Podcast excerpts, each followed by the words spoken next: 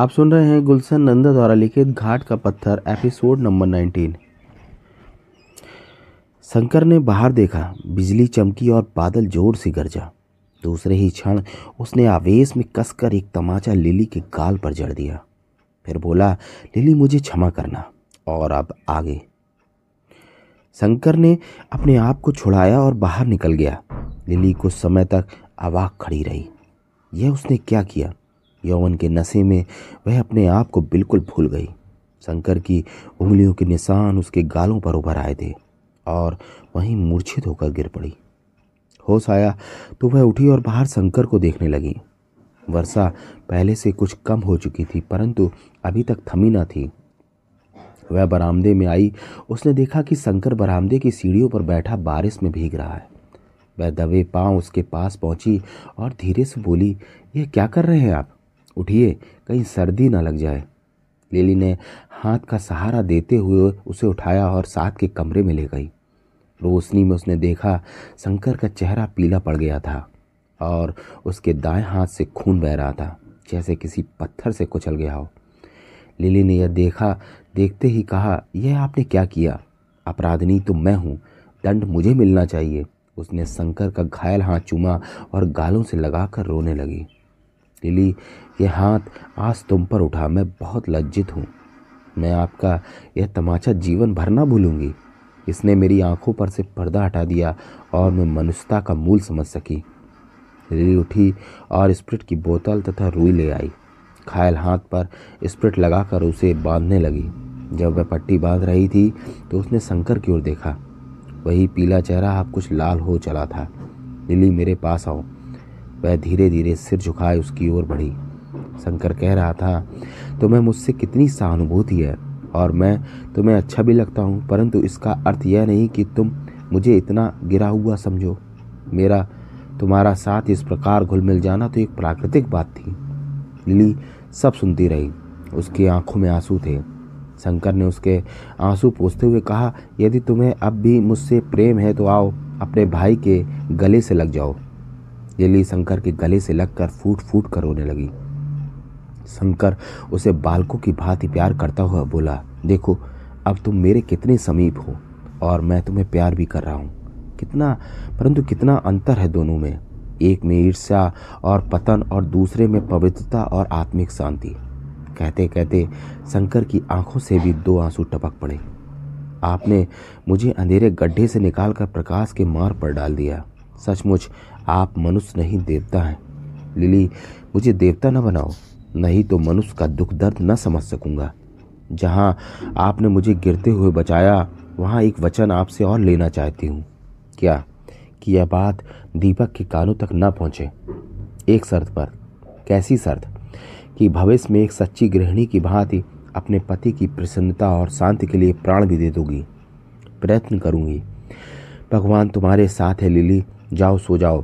तुम्हारी थकी हुई आंखों को आराम की आवश्यकता है और आप, मेरे लिए चिंता करने की कोई आवश्यकता नहीं।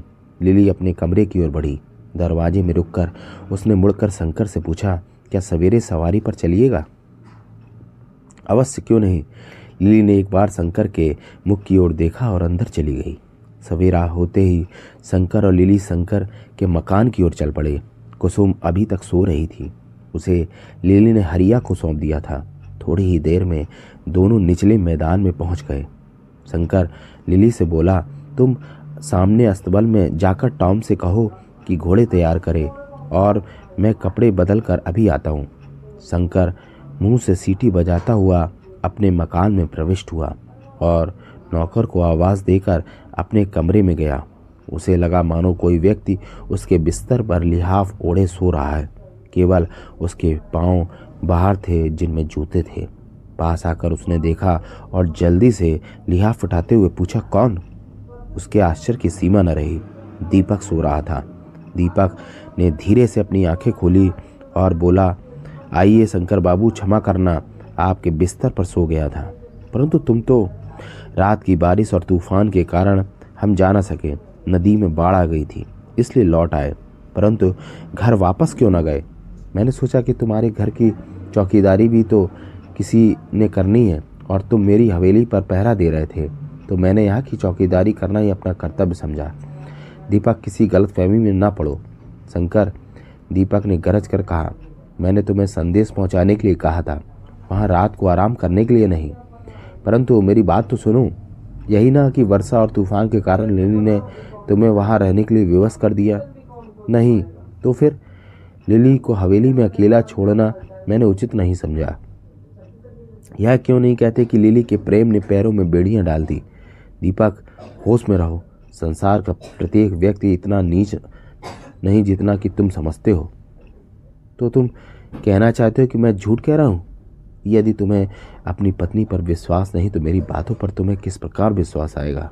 जाओ बाहर अस्तबल के पास लिली घोड़े के लिए खड़ी है, आज मैं ना आ सकूँगा। लिली का नाम सुनते ही दीपक आवेश में भरा बाहर निकल गया और शंकर अपनी चारपाई पर बैठ गया।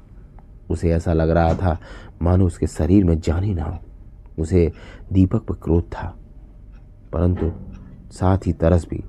उसने सोचा कि शांत होने पर वह दीपक को समझाएगा। थोड़ी ही देर बाद टॉम दौड़ा हुआ अंदर आया। उसके मुंह पर हवाइयाँ उड़ रही थीं। क्यों टॉम, क्या बात है? शंकर ने जल्दी उठते हुए पूछा। साहब, दीपक बाबू ने काला घोड़ा सवारी के लिए ले लिया, तुमने खोलने क्यों दिया? कहता कहता शंकर भागा हुआ अस्तबल के निकट पहुंचा। काले घोड़े पर लिली सवार थी और दीपक उसे पकड़ रखा था। दीपक ने पास पहुंचते हुए कहा, दीपक यह क्या कर रहे हो? लिली की परीक्षा, इतने दिनों में कितनी घुड़सवारी सीखी है। परंतु यह घोड़ा, लिली यह सुनकर घबराई और घोड़े को उसने मजबूती से पकड़ लिया। दीपक उसे घबराया देखकर बोला, लिली घबराओ नहीं, अभी जवान हो और एक मस्त घोड़े पर बैठकर तो और भी सुंदर जान बढ़ती हो। हो क्या क्या है दीपक तुम्हें? दीपक छोड़ दो उसे, शंकर ने घोड़े की लगाम पकड़ते हुए कहा। तुम जानते हो कि जब जवानी के मद में कोई अंधा हो जाता है तो उसका क्या परिणाम होता है। दीपक ने शंकर की शंकर को जोर से धक्का देकर अलग कर दिया और बोला, लो देखो। यह कहते ही उसने जोर से घोड़े को चाबुक लगाई और छोड़ दिया। थोड़ी ही देर में घोड़ा हवा से बातें करने लगा। लिली ने जोर से घोड़ों घोड़े के बालों को पकड़ लिया। दीपक शंकर जोर से चिल्लाया और कूदकर दूसरे घोड़े पर सवार हो गया। वह भी काले घोड़े का पीछा करने लगा।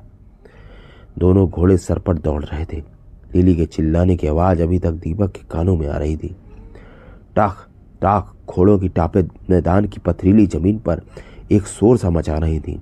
दीपक की नज़रें दोनों घोड़ों की ओर लगी थी। बहुत दूर तक भी शंकर लिली का घोड़ा न पकड़ सका। थोड़ी ही देर बाद दीपक ने लिली को घोड़े से गिरते देखा। शायद वह किसी गड्ढे में जा गिरी थी। काला घोड़ा वहीं रुक गया और नीचे गड्ढे में देखने लगा। शंकर भी वहीं पहुंचा और घोड़े से उतरकर उसी गड्ढे में उतर गया।